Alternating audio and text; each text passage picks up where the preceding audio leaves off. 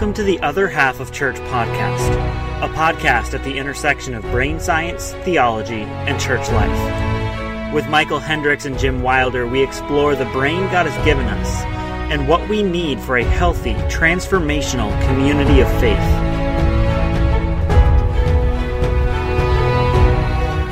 We are back for a special episode of the Other Half of Church podcast and I have Jim Wilder and Michel Hendricks with me today, and we are going to talk about some of the questions that readers of the book, The Other Half of Church, have had, and how um, we can kind of take this concept of brain science, theology, and church life deeper and really help you guys out in um, discovering who God is and how we do community together. So, first, I wanted to read one of the um, reviews that was left on Amazon that resonated with me and was a similar experience that I had to the other half of church as a book. Um, a reader wrote, I've read a lot of books, been to a lot of seminars, listened to a lot of podcasts, but in this book, I found some incredibly helpful perspectives and truths that explain where a lot of spiritual formation efforts fall short and practical things on how to remedy this. Michel and Jim, what type of response have you guys heard from people who have read the book? Well, I just recently was contacted by a pastor of a church um, who said he had picked up my book. He, he'd, he'd read the uh, the YouVersion Bible plan based on on uh, uh, other half of church with our chapter on joy, and he got the book and read it. And he said it was almost like I was reading as we were Jim and I were reading his mind or telling his story because he'd been um, practicing the, the accepted spiritual uh, exercises that we do as Christians. And uh, those seem helpful sometimes and not other times. And there's other times where it just seemed like nothing worked. Mm-hmm. You know, and there were stubborn problems where the usual Christian prescriptions didn't seem to, to help. And uh, and so he was he was coming to the same conclusion I was as a pastor of discipleship that I'm you know just sitting down and scratching our heads and say I don't think I understand really how people grow as Christians. I, am missing some big pieces. And so he he's really excited to, to dive into this and learn all he can. Mm-hmm. From my perspective, I've had a lot of people uh, who are saying, you know, this book really turned the lights on for them. Uh, they've kind of sensed something was wrong, but um, haven't been able to put their fingers on a solution, and they like that this book offers solutions. One denominational leader in California told me he, that he's buying a dozen at a time and passing them out to all the pastors he knows because it really does clarify how do we get to the objective of, of changed lives? You know, where do we start uh, uh, in a way that he's never read before? So we're, we're mm-hmm. experiencing a whole lot of enthusiasm uh, very good reception to the book and uh, remarkably little um, criticism or opposition. Hmm. Yeah, that's been an experience that I've had with it as well. That it's um, it helps turn the lights on to to an area of church life and even our own personal, individual, spiritual life as to why sometimes change happens so quickly and why other times it can feel like it goes so slowly. Um, one question that I've gotten, and I'd be curious how you would answer this, is that the book title is called "The Other Half of Church," and it leads to kind of a next step question of what is the other half. uh, Jim, if you want to answer that one for us. Okay. Well, the other half of church is what it means to be personally present and involved with our uh, with our God. Um, you know, we've talked a lot about church as being um, belief or you know our faith or where we worship. So those are like activities and beliefs, but this sense of uh, really being relationally connected to God to interact with with the God we love and to let that love spill over into our relationship so that when we are relating to others we're actually becoming uh, a little bit of God's presence in their life. That kind of relational connection, which really gets lost with uh, uh, you know, watching your uh, virtual church and, uh, you know, even before the, the whole COVID situation, a lot of people were saying, well, what is the actual point in going to church? Why should we be together? Uh, and the the idea of why should we should be together becomes really clear when we realize that God is much more relational. So that whole half of church, which uh, sort of gets assumed, but it's really hard for especially uh, American audiences to figure out how we build that kind of connection with each other. Um, mm-hmm. That's what really touches us when it comes to transforming uh, who we are, because the brain is actually looking for my people to help us uh, develop a clearer sense and a new sense of our, uh, you know, being more Christ-like, really, as opposed to just being a better person. So if somebody has has read the book and they see the need for transformation, we've seen that on Amazon reviews and we've heard people talk directly to us about like I need to change something and now I feel like I know what needs to change. Michel, what would you say should be the first steps from here? What should a let's say it's a church leader or just a church member even what do they do to start making positive change in their community and in themselves? Well, that's a great question, Jeremy, and and I've heard that same question myself in my experiences. Um, and uh, just like Jim said, you know, the other half of church, the relational side of our growth, is oftentimes assumed but ends up being neglected. So, really, the first step is to turn that neglect into intentionality and the intentionality should be directed, I think, best towards the soil. The, the, the analogy we use in our book, which is improving the quality of our soil, and the first ingredient we add to soil to make it more healthy and full of life is is to increase the joy in ourselves, um, the joy in our communities, the joy experiencing God's presence. And, mm-hmm. uh, and and there's very specific practices. The great thing about this is it's not magic as far as you don't have to wait around for some sort of spontaneous arrival of, of God's power, um, we can actually intent, put some intentionality behind it and start building joy in our communities and start and there's practices to build joy with God. And usually that's the first place I tell people to start because all of the other stages of, of our discipleship really depend on a solid and high level joy in our own lives. Otherwise, you know, with, with a low joy level, there's not much that works at all. Even good things don't really work. Mm-hmm. You know, Michel, I'd like to add to that a, a minute. Uh, talking with men often about like a relational Christianity, it's like, are you getting into something touchy feely here? What's this relational business? It's like kind of mysterious and and and um, you know makes us insecure in a sense. You know, like, well, I'm not sure I'm good at that. But building joy when we're glad to be together really has some very specific foundations and what I find with, with men in particular is when you know exactly how to do it, uh, it takes the mystery out of it and makes it work. And that's what I like about this. It's not mysterious, uh, even though you, we use this word relational. Uh, it means it's it's an effective way of connecting with God and uh, an effective way of connecting with other people that makes them glad to be with us. And just a mm-hmm. few simple practices, like knowing uh, that you should make eye, contact and, and smile when you first arrive, stay curious, you know, some of those things that we can talk about here uh, have um, very, very specific practices that go with them, let people start to form much more deep attachments than uh, you do when you don't really know how it works. What would you guys say is the main application for let's say there's somebody that is disillusioned with church.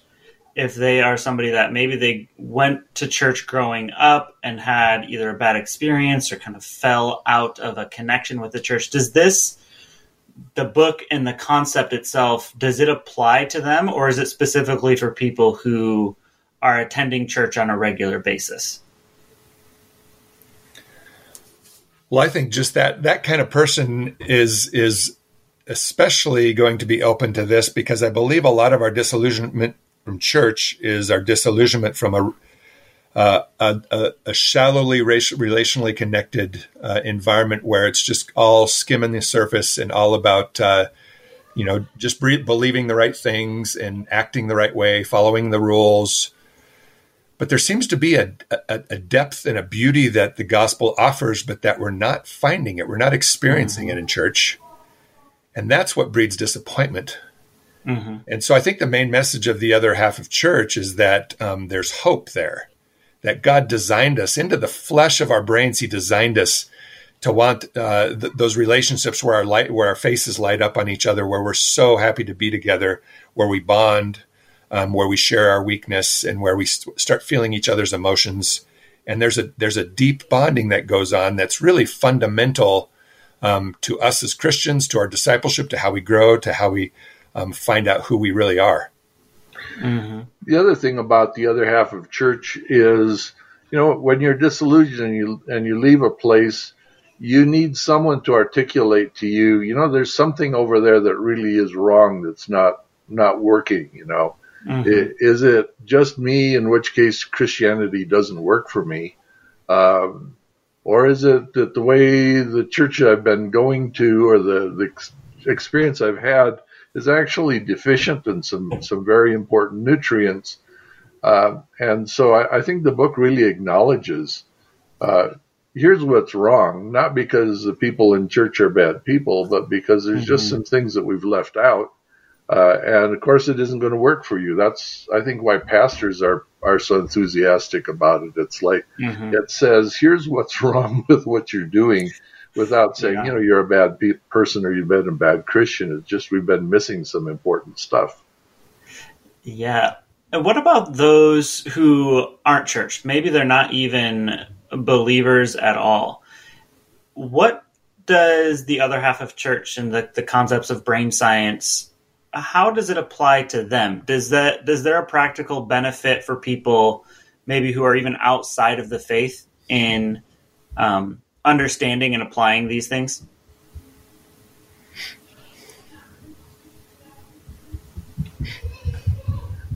Well, I think I would start with uh, one of our last points, which is how you make the uh, church kind of uh, narcissism resistant. Um, the problem that the, the church, the non church people have is, again, wondering what's wrong with those Christians and so, to begin with, uh, answering the question of of here's the kind of corrections that we need to see happening inside the church, because generally everybody likes Jesus, but the view of the church is a whole lot different. And mm-hmm. so, like, why is that not come together? Is something that I find non Christians are very interested in talking about and it tends to make Christians defensive. So here's something that says, yeah, we can really talk about that where we've been missing some things. But but finally, um, I think it's it's deep within people to say, I need a place to belong. I need a place that will help me become a person that's that's more like the Jesus that I ad, admire. And mm-hmm. if here's a community that is got some um, you know good science going into it, and for for once science and uh, the Bible don't have to argue with each other. It's like these mm-hmm. are stuff we agree with. You know, here, look, this makes sense. Yeah. Um, the the the pre- presentation of a of a scientifically sound biblical view of human beings is something that's a, a real discussion starter. It's it's a I think people get very curious about it uh, whenever I you know start discussing these kind of topics and and how do we keep from being narcissistic and how do we uh, listen to each other. These are the problems that our culture really needs answers to. Mm-hmm. Um, so it opens that door. Yeah, I, I want to resonate with that too. And even in my own experience, I have a neighbor on one side where he kind of asked me when I was in the when Jim and I were in the process of writing the book, and so I was inside writing a lot, and he's asking me what I was doing, and I explained, and I brought up the topic of narcissism. I had him, like mm-hmm. he was there, and he says, "I want to know everything about narcissism," and we ended up talking for like an hour and a half, and we've had many talks since then. And mm-hmm. uh, and then I have two two women live next door on the other side, or other neighbors, and with them the thing I mentioned was joy. Mm and when I mention joy, you know, a lot of times if I were talking to Christians, I would say, you know, God actually designed our brains um, with joy in mind. Um, but if for, for someone who maybe is not a believer, I might say this that, you know, our brain was really designed with joy in mind and it scans our environment six times a second looking for joyful faces, looking for faces who are lighting up because they're glad I am with them. Hmm. And that and that joy functions almost like gas in our relational gas tank, and it gives us hope and it gives us energy um, and and it gives us resilience. And when I mentioned things like that, they were just like, you know, they were there. They're like, okay, tell mm-hmm. us more. You know, they invited me over. They said, okay, and they went inside and got a beer and sat down and we started drinking, and and they wanted to hear all I could say, to say about it. yeah, how do you think? Um, COVID nineteen and the pandemic has revealed some of the the insights that you've learned about brain science. Like, what does I guess what I'm asking is how does a a shutdown and a kind of skepticism about meeting together and being in person, what does that do on a brain science level to our connections, to our joy levels, to the ways that we relate to each other? Well, the first question that I get mostly is why is it that being on these video calls is so fatiguing for me? Yeah. Uh, as opposed to being in person. I just get, there's a level of getting tired. And uh, the reason for that, from brain science point of view, is that uh, the video signal has got this little delay in it. So again, six times per second, our brain is getting frustrated because it's not getting the ping back from the other person quite as quickly, and it's waiting and waiting and waiting. So it's it's delay. It's like uh, delaying the uh, recognition, and so you're always uh, just sort of in this slightly tense position. Hmm. That uh, keeps interactions from being quite as joyful. Now you can still get some joy, but it's attenuated. It's not quite as intense as, as it is.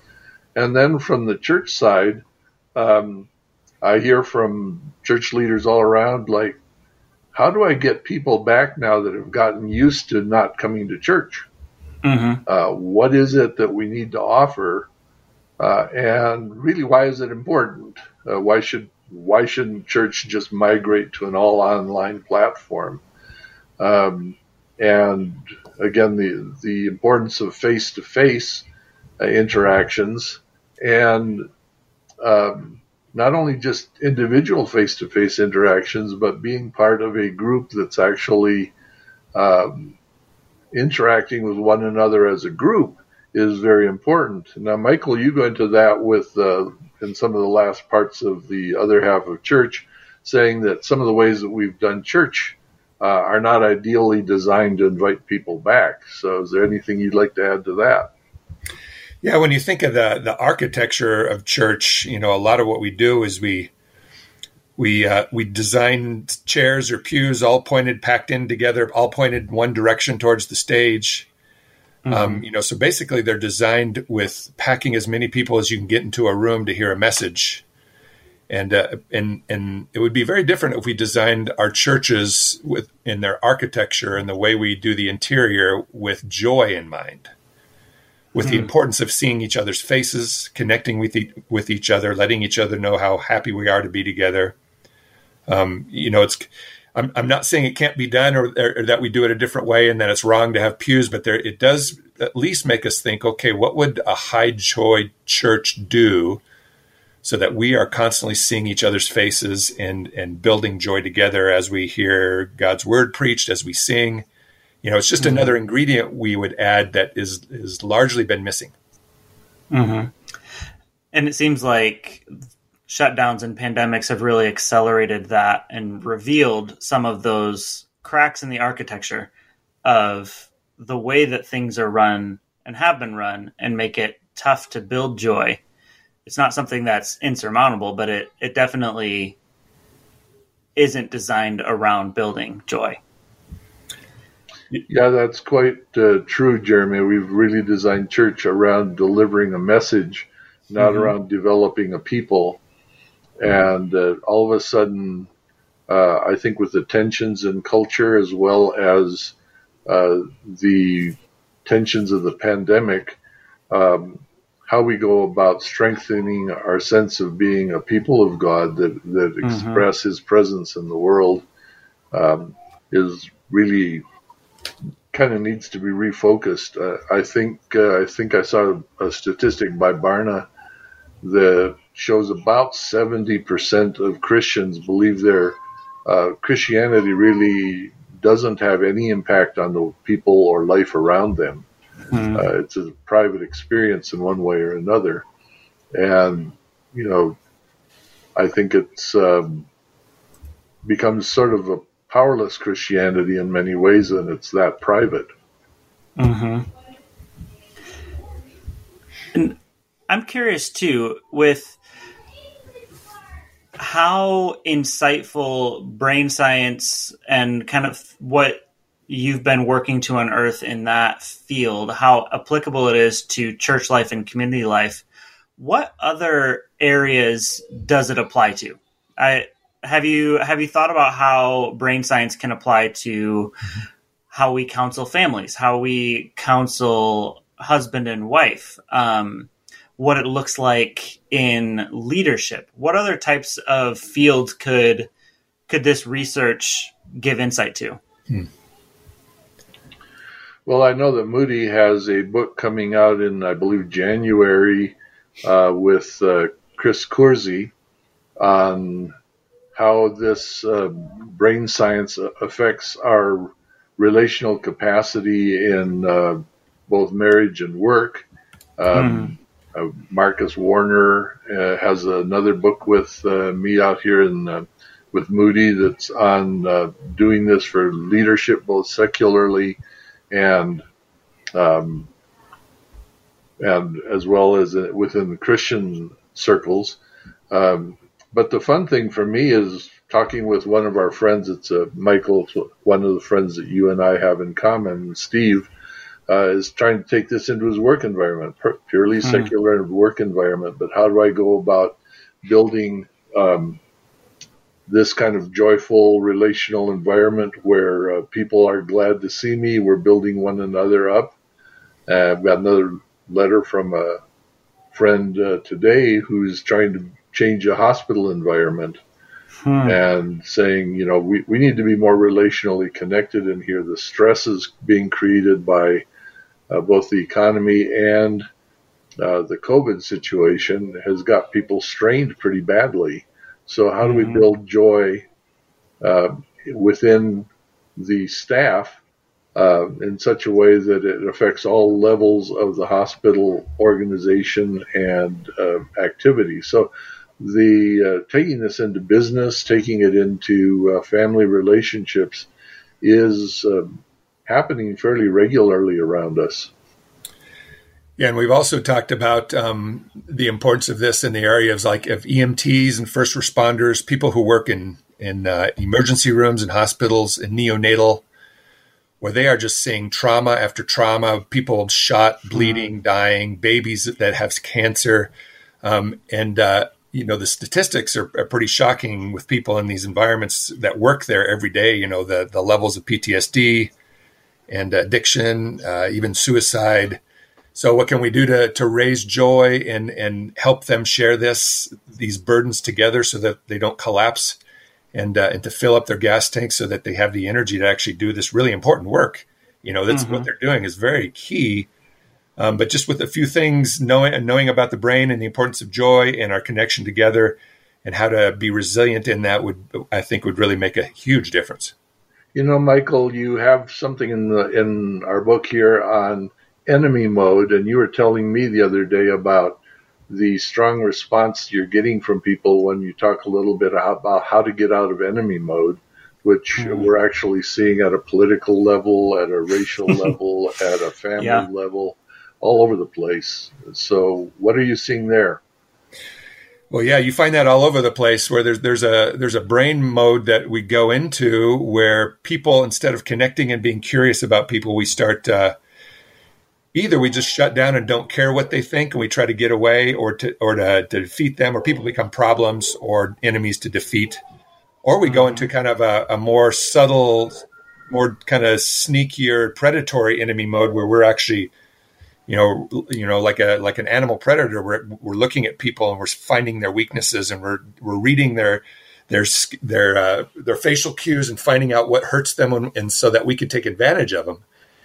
And both of those enemy modes are just normal things we go to in today. But imagine, you know, if we if we train police officers to stay out of enemy mode in very stressful situations. Um, and imagine if some of the racial reconciliation we're doing is done with enemy mode in mind. Like, how do we stay out of enemy mode while we're re- reconciling and, and trying to heal this big wound of our country?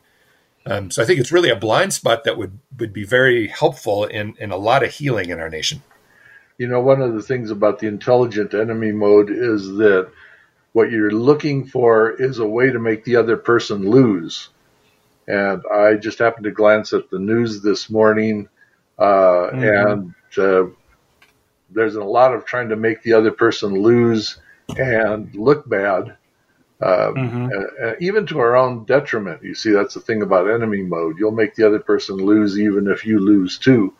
Mm. and so these kind of uh, constantly butting heads with one another just to make the other person look bad and lose uh, it's very discouraging uh, to people who are voting and trying to participate in the in the public arena.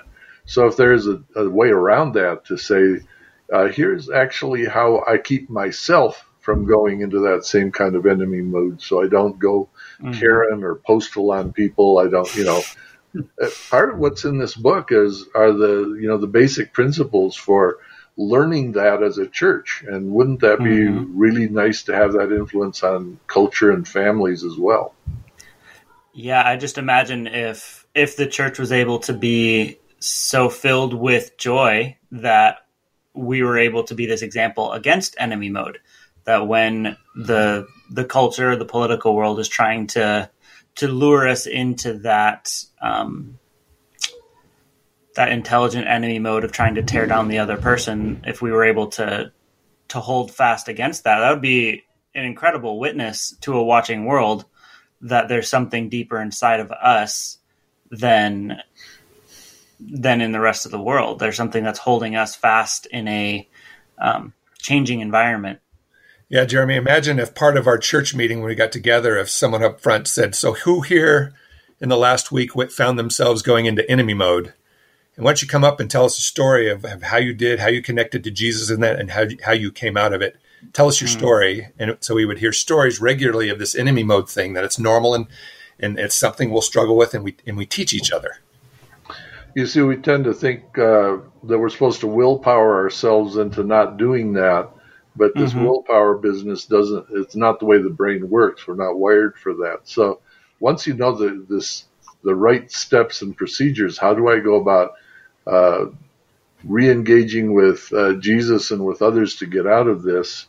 When do I need help? How do I go about learning it? It goes from being a mysterious, well, it'd be really nice if you could do that, to a, a learnable and teachable process.